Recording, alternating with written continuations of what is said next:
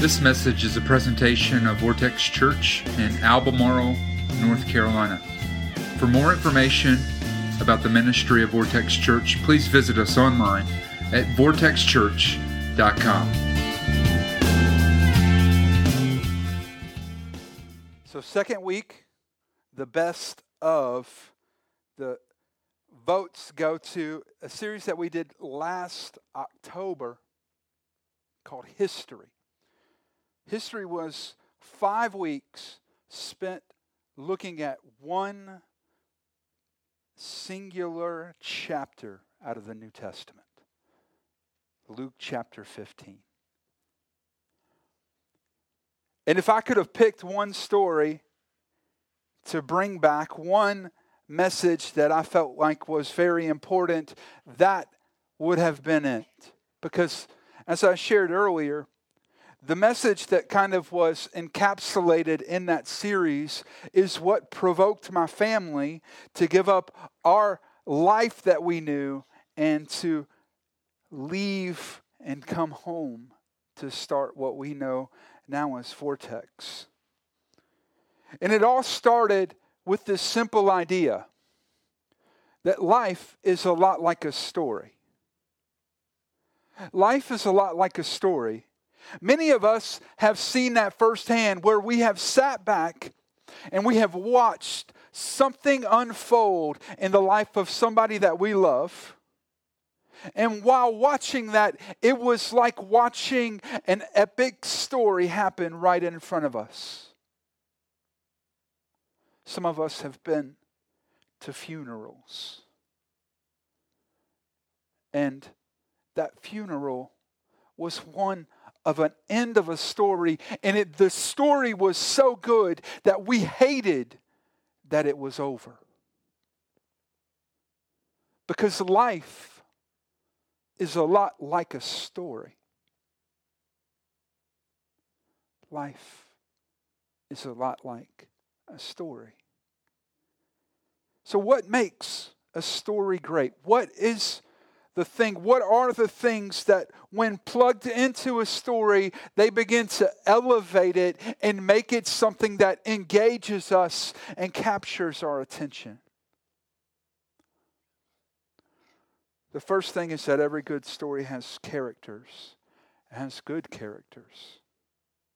Every good story has good characters. You can't get away the, from the fact that when we engage story, somehow it wraps itself around the persona of a character. Because the story of Braveheart would not be the same without William Wallace, right? It just wouldn't be. Forrest Gump, right? The whole movie is about one character. And it's the beautiful unveiling of that character throughout the course of what we know as the last century. Good stories wrap themselves around good characters. But it doesn't stop there because a good story doesn't just simply have characters. A good story has conflict. How many of you have read a book or watched a movie where somebody simply wanted something and they went about getting it and there was no conflict and it was a great story. Doesn't work out that way, does it? And life is a lot like a story. Because good stories always have significant conflict. But the great thing about stories, the majority of the time, stories to some degree provide a sense of resolution. There is something, hap- something that happens in the wake of the conflict. So I would like to go ahead and take you back to Luke 15 and go through the whole chapter again. I'm going to do this pretty quickly just for the sake of time today.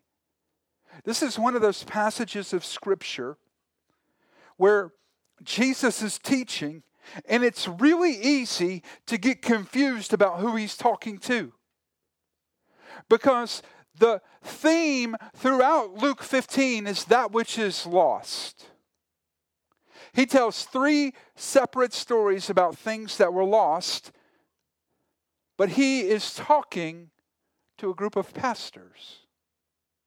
He's talking to the religious leaders of his day. He's talking to the Pharisees and the Sadducees. But in the midst of the Pharisees and the Sadducees were also present what the Bible calls tax collectors and sinners. That's us. All right. That's, that's all of us in the room, tax collectors and sinners. And so, in the middle of that congregation that Jesus has gathered, there are the people that everybody thinks they're getting it right, and there are the people that everybody thinks they're getting it wrong. And it's quite easy to get Jesus's audience confused because he's talking about lostness. He's talking about things that are lost. And most of the time, when this passage is read, when these three stories are deciphered for us, it's in the context of someone who is lost.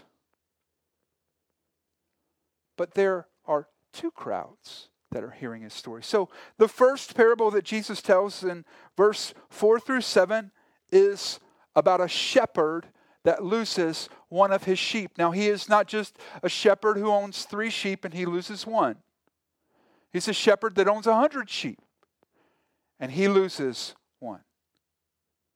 All right? This is, and, and, and understand that in Jesus' day, uh, wealth is primarily uh, gathered through agricultural means. And so, owning a lot of sheep would represent a significant amount of wealth and investment. And he tells in this story that he loses one sheep. The 99 are there, he loses one. And so, his reaction to the lost sheep in the midst of 99 that are still there is to leave the 99 and to go find the one.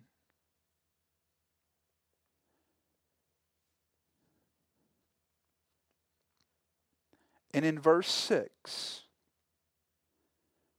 as Jesus is telling the story, the shepherd says to his friends and his neighbors, Will you come rejoice with me? I found this lost sheep. Jesus elaborates a little bit, which actually kind of gives us some insight as to where he's going with this. In verse 7, there will be more rejoicing in heaven over the one sinner than the 99 righteous people who did not repent. He is beginning to narrow the focus in this passage. Then he tells a story about a woman who loses a coin. Again, Jesus is doing something that in our modern era we, we lose a little bit in the translation because we lose coins all the time. I could come to your house and visit your couch and just slide my hand inside some cushions, and most likely I could find some coins. Okay? And so when we read this in the modern context, most of us are going, uh, Who cares you lost a coin?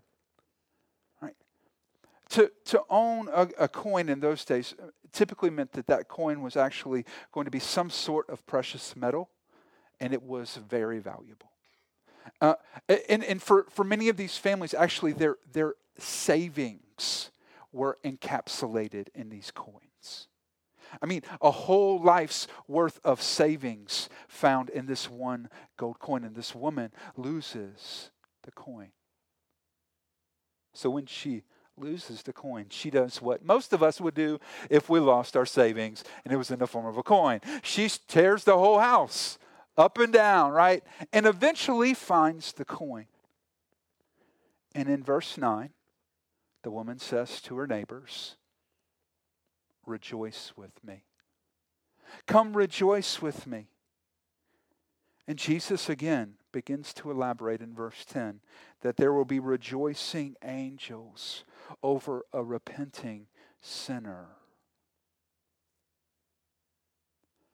Then he goes into a story that at the time that I read this and began to study it, really just took my world, crumbled it, and rocked it. Because he starts to tell a story about a father who has two sons. And many of you know, many some of you don't, that, that my wife and I had tried for a long time to have a baby, and uh, by God's grace, uh, three years ago, found out that my wife was pregnant. Uh, my little girl now is two years old. But around that time, I was reading this, and we had found out that Amanda was pregnant. Everything that had to do with daddies just wrecked me, like commercials on the TV, you know, daddies and daughters. You see, y'all remember this commercial where the dad is outside changing the headlights in the girl's car? Do y'all remember? Y'all seen this one? All right. Wrecked, I mean, like on the floor in tears, wrecked me. Because everything that had to do with this experience of becoming a father was somehow, I, I was just more deeply connected to it. And so I was studying this passage of Scripture, and it was the story that Jesus tells about a, a father who has two sons.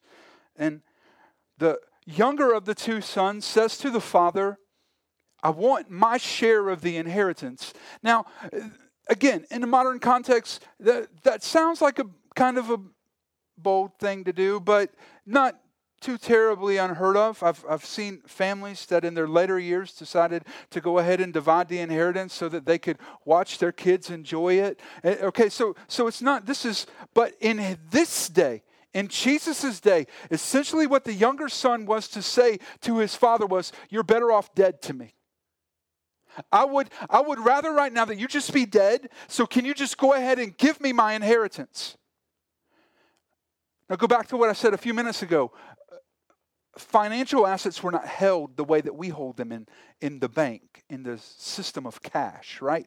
So the, the father would have had a holding that would have been things like real estate or cattle or sheep. And so to liquidate his assets, to actually give him his share of the portion that he would have got, understand two sons, that meant that the estate would have been divided three ways. It was always divided number of children or number of sons plus one. The older son got a double portion. All right? So the, it would have been divided three ways, and he would have had to liquidate literally a third of his estate. And he does it. Out of the request of his son, he does that and gives him in liquid cash assets here is your inheritance. And the Bible tells us, as Jesus tells the story, that the son sets off for a distant land and leaves the father. And he basically squanders this inheritance in wild living, becomes very poor, and as Jesus is telling the story, he ends up in a servitude role where he is now actually feeding pigs. Again, go back, eh, Jesus is a Jew, so as he's teaching this, he has a very Jewish audience to be the person that's feeding pigs, pigs being unclean to Jews. This is about as bad as it could get. He's fallen as far as he could fall because now he's so hungry, as Jesus tells the story, that he wants to eat the food that the pigs are eating. And so one day he wakes up, comes to his senses, and says to himself that even the men who work in my father's house as a servant have it better than I have it. So he sets off and um, he comes back to the Father. And I, I love the imagery that Jesus uses because as he's telling the story, you get the impression that the Father sees him from a great distance. Uh, Jesus uses the term from a long way off. It leaves us with the anticipation that the Father never gave up hope, that he continued to look and to long for his Son to return. And he runs out and he meets his son and he wraps his arms around him and greets him. And he, he kisses him and he calls his servants in and says, and this is when the story got, gets a little bit tricky and, and, and Jesus begins to expand on what he was teaching earlier. He calls his servants in and says, Go get a robe, go get rings for his finger, and go kill the fattened calf because my son that was lost is now found he that was dead has come to life. All right, in that moment, the father does not receive him as he was hoping, as a servant. He receives him as a son. And most of us have heard that story, the prodigal son, and it ends right there. But that's not where Jesus ends the story. Because there was an older son that while all of this was happening was out in the fields working. And as the party is beginning to get crunk, right? And music is probably going, right? There's probably some beverages floating around. The older son comes in from the field, having just worked a full day. And he says, What, what, what is this? What is, what is this? What, what is going on here? Well, the servant, a servant tells him, Your, your brother has come home, and your father has had us killed the, the fattened calf, and, and we're going to have a party tonight to celebrate the fact that your brother is home. Now, this is one of those moments that, unless you know a lot of that backstory, you don't really un- get what's going on. All right, remember, how much did the brother get? He got a third, right? A third of the estate because he was the younger brother. So that means now, after welcoming him back in, he's now welcomed as a part of the family. That means that all of this that was what this guy thought was his, that this is what he's been working towards, that he has been earning from his father, now all of that is in compromise because his brother has shown up. And at the end of the story, the father leaves the party and goes to the older brother who refuses to go in and says this in Luke 15 31 and 32. My son, the father said, you've always been with me and everything I have is yours. But we had to celebrate and be glad because this brother of yours was dead and is alive again. He was lost and is found.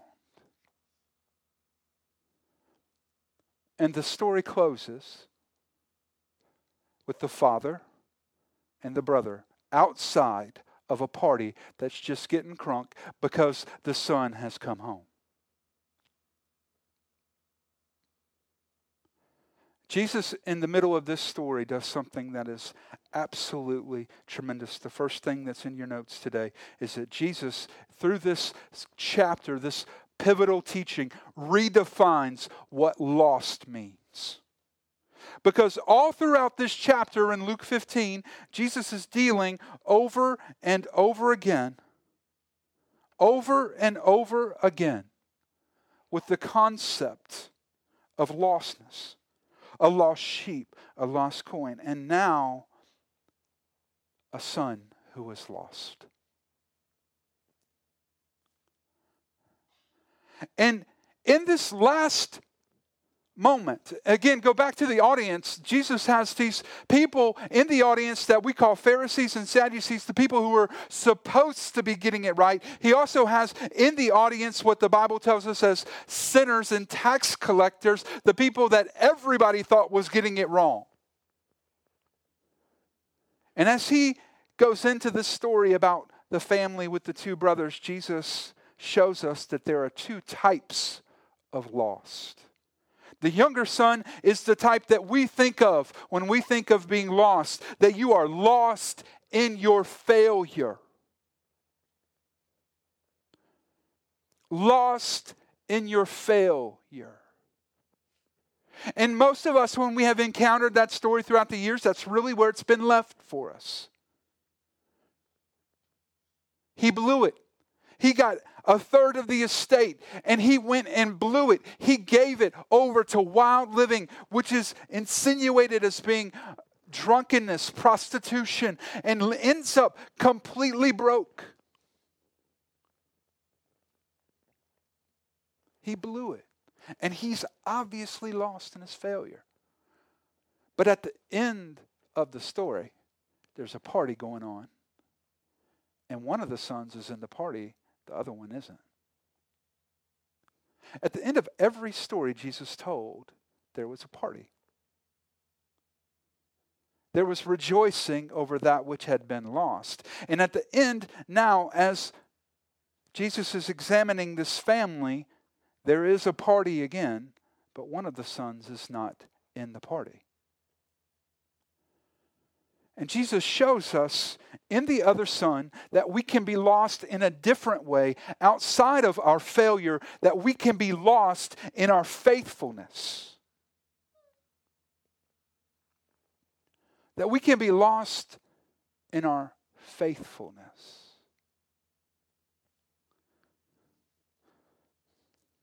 You see, when we do not have Jesus as the center of what we're doing, we can do things that look like they're the right things. But the motivation and the heart behind them is not there. As a matter of fact, we can get so anchored in the fact that we're supposed to be doing this, and I am completely glued that I'm going to do that, that we can miss the boat entirely one of the scariest verses in all the Bible occurs twice in the book of Proverbs. In Proverbs 14 12 and in 16 25, the Bible says this there is a way that seems right to a man, but the end is death. There's a way that seems right to a man, but the end of that way is death. What that verse means is that I can be completely convinced that this is the right thing to do, completely devoted, bought in, and sold out. And the end of that way is death. We can become lost in our faithfulness. Ultimately, this story is not about the sons. It's the beauty of this story because this story is about the Father. It is not about a son that wouldn't blow it, and it's not about a son that refused to come in. It's about a father that welcomed the son that blew it, and a father that wouldn't stay in the party when his son refused to come in. And what we see in this is that we're all lost without Jesus. We're all lost. Every one of you, me, we're all lost without Jesus. It's not about us getting a checklist of stuff. I just need to do this and this and this and this. And if I can just plug all of that stuff in, if I can just get my right, my checks and the right stuff to do today. You see, I can get lost in being faithful to that checklist and absolutely miss Jesus. We can be lost in our failure. We can be lost in our faithfulness. I love that as Jesus is telling this story about the two sons, we see something about the heart of the Father. Because these two sons are telling stories about themselves, and the Father ends up correcting them and saying, the story that you're trying to tell right now is completely wrong. The younger son returns home having blown it. And what is the story that he's telling about himself? What is he saying about himself at that moment? He is saying, I am no good. I have absolutely ruined everything. I've ruined my relationship with my father. I've blown the inheritance that he worked a lifetime to give to me. I've insulted my family.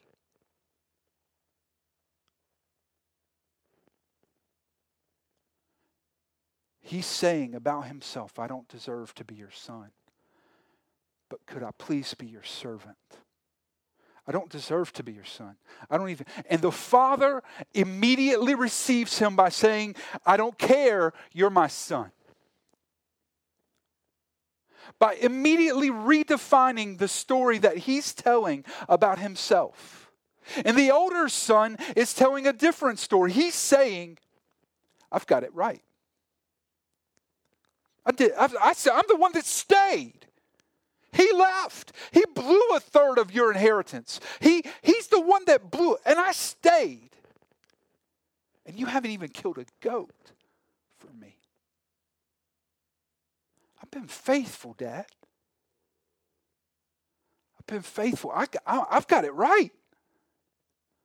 I'm the one. I'm, i mean, Dad, I've got it right. I stayed and helped. As a matter of fact, when that joker came walking up the driveway, I was in the field working.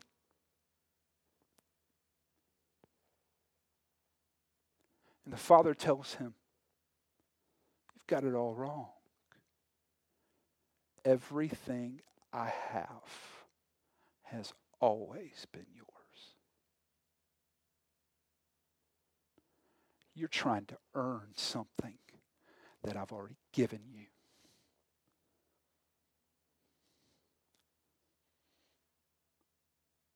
And it's in that tension between the story that the sons are telling about themselves and the story that the Father is telling about them that I see that God has invited us into a story.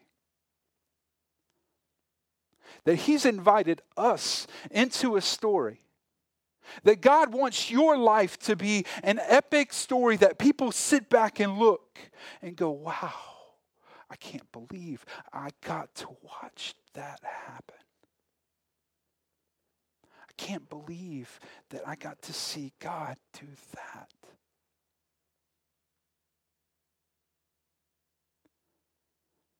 But most of us, we're waking up, drinking our coffee, going to work, coming home, washing some towels and putting them on fluff again because I'm too lazy to get them out today. fluff them things again, like the third day in a row. And tomorrow looks just like that. You see, we have to make some changes and make some adjustments if we're really going to look at God and say, I don't care. I'm tired of this story that I'm telling about myself. I'm tired of it. I want you. I want you, God, to tell your story through me. So, what does it mean to live out God's story? What does that mean? The first thing that's in your notes is that we need to embrace conflict as a healthy part of following Jesus. We need to embrace conflict as a healthy part of following Jesus. Why is it that those of us that love Jesus and want to follow him want lives that are convenient and comfortable.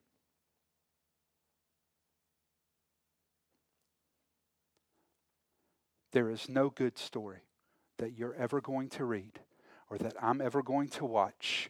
There's no good story that is absent of conflict. And if there's going to be a good story in your life, you're going to have to walk straight into some conflict. But most of us, we want our lives to be like our beds comfortable and conflict free, right? I don't want, I don't want to rock. Eh, that's why I don't go camping. Anybody go camping in here? Doesn't make any sense. People who actually like lay on the ground camping. Um, because every time I pitch the tent and get in there and spread out my sleeping bag, and it, I'm always on top of like a rock pile or something just something, and it's uncomfortable. But that's, that's how we live, right? We want to live a life that's comfortable, but the invitation into God's story is going to invite you into conflict. You're going to have to go up against something. And most of you know what that is. So we need to embrace conflict is a healthy part of following Jesus. This is one of those verses that reminds us Proverbs 27 17. Iron sharpens iron, and one man sharpens another. Is it comfortable when iron starts sharpening itself? No. It's not. That means there's going to be friction and conflict but that friction and conflict will knock something off of you that nothing else could get. And we need to embrace conflict as a healthy part of following Jesus. The second thing is that we need to remember that God is more concerned about your character than he is about your comfort.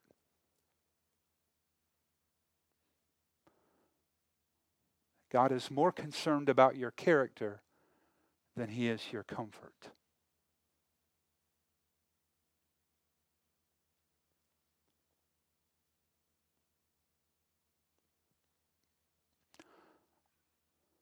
What makes a story truly engaging is watching a character develop. That's what really engages us to see a character who was struggling with something go through conflict and develop and grow as we see this. I love the film Argo.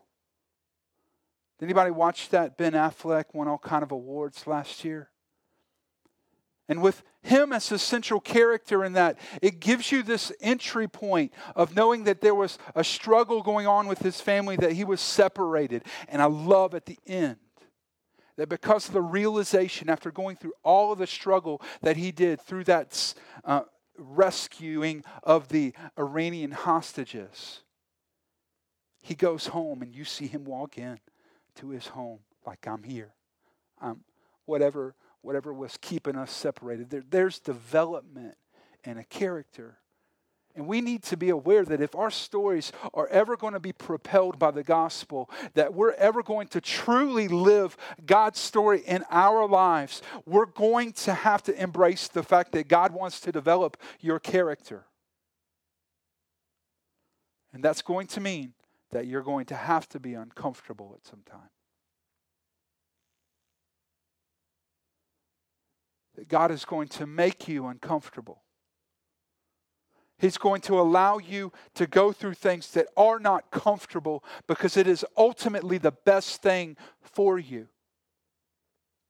Many of us know that because some of y'all are a little bit like me. I'll use the term adipose endowed, um, just a little maybe thicker than you're supposed to be. Um, and we know like if I'm going to make a change in life, if I'm going to make a change in life to get healthier, what's going to happen? It's going to it's not going to be comfortable.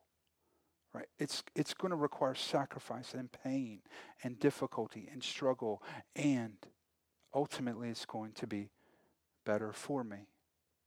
Look at this verse in 1 Samuel 16. But the Lord said to Samuel,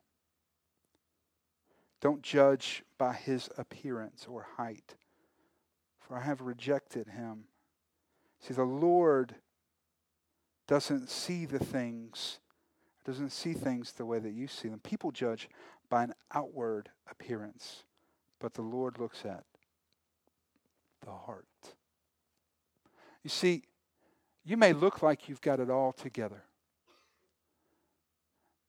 The people that work with you, the people that live next door to you, they may think, man, that guy, that girl, man, they just got it. They got everything in this whole world. It's just in the palm of their hands. Everything. I mean, it's just they've got the life that everybody else wants. But God sees all the way through that outward appearance to your heart. And He is not satisfied with leaving you right where you are right now. He's not satisfied with all of that brokenness and hurt and pain existing there. He's not satisfied with the stuff that you struggle with being something that stays something that you struggle with. Ultimately, when God sees into our, our hearts, God wants to take us from where we are on that journey to get closer and closer to Jesus. And the last thing that we need to do if we're going to live out God's story is that we need to let Jesus take the leading role in our story.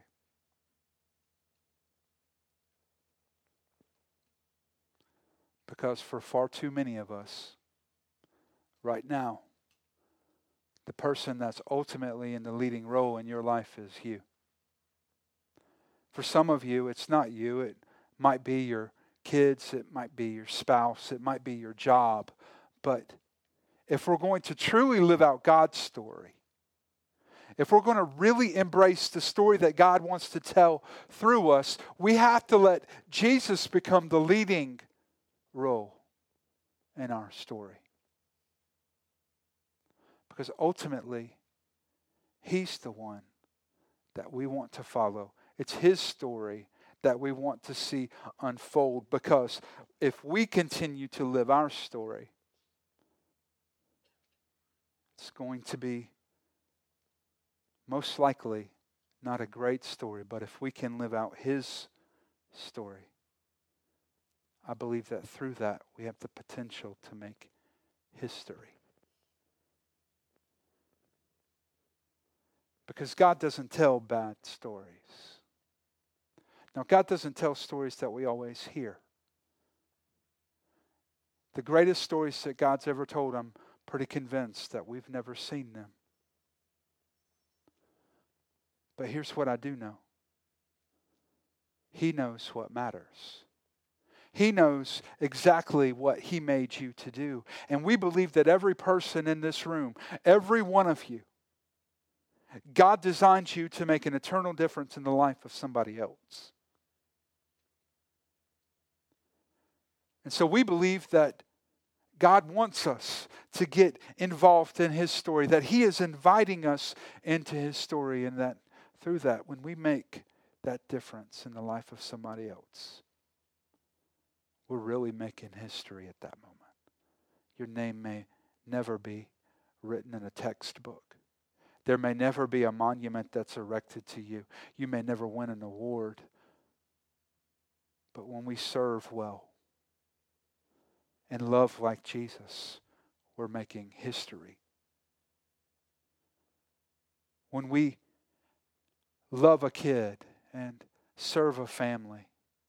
We're making history. When people got here this morning and folded bulletins and stuffed them and put notes so that you guys could come in here and sit here and listen to God's word, making history.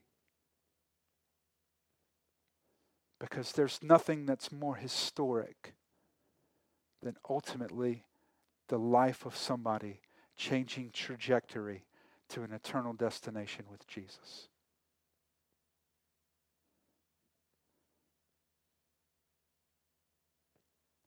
So God has invited you into a story that He wants to tell through your life. And you need to be aware of that. Stepping into that is going to result in conflict, it's going to challenge you, but ultimately, God owns the resolution. And He holds you when you let Him become the leading character in your story. Let's pray. God, today as we pause, we just want to ask that for those of us that are in here today that are reminded again that your story is phenomenal and that we want to be obedient and to follow it. God, today, convict us if we've wandered away from the story that you invited us into. And today, if we've never actually taken a step to really get closer to that story and really abandoned the position of trying to lead my own story, God, just again convict us.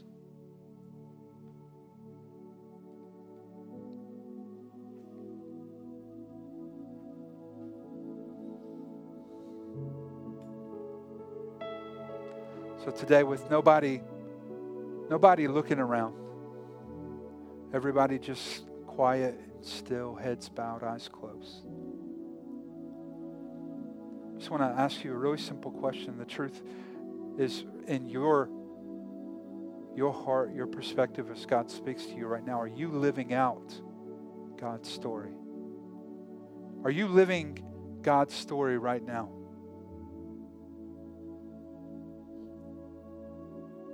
Or are you living your own story?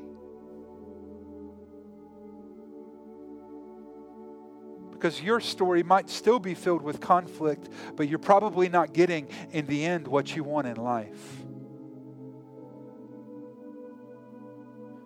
Or are you really living God's story through you? Now, just as a generic question, and there's no pretense in this, I'm not pushing for any kind of thing, but if you're here and today, as you have have heard this, you just kind of say, hey, you know what? I recognize I've been living my own story, but I don't want to do that anymore. I really want to live God's story in my life. Would you raise your hand right now? Awesome. A lot of people raising their hands right now. Is there anybody else that would say that?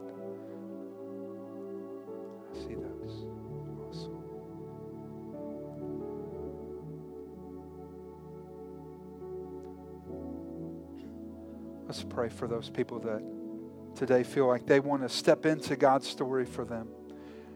God, for those of us that are in the room that recognize that we have not been living out the story that you would have us to live. But God, that you have laid before us the opportunity to walk into a story that is profound. And so, God, would you please guide us call us? Lord, as we blow it and start to wander from the path, would you convict us and remind us that even if we've blown it completely, you still welcome us back as your children. And don't let us ever get so consumed with the checklist and the faithful attitude of continually trying to please you and earn your favor that we forget that you're the Father and that we're the children and that we simply get to enjoy that relationship because you've given it to us. So, God, for those of us that are willing to take the first steps on that journey, please lead us and guide us for your name. In the name of Jesus we pray. Amen. Awesome.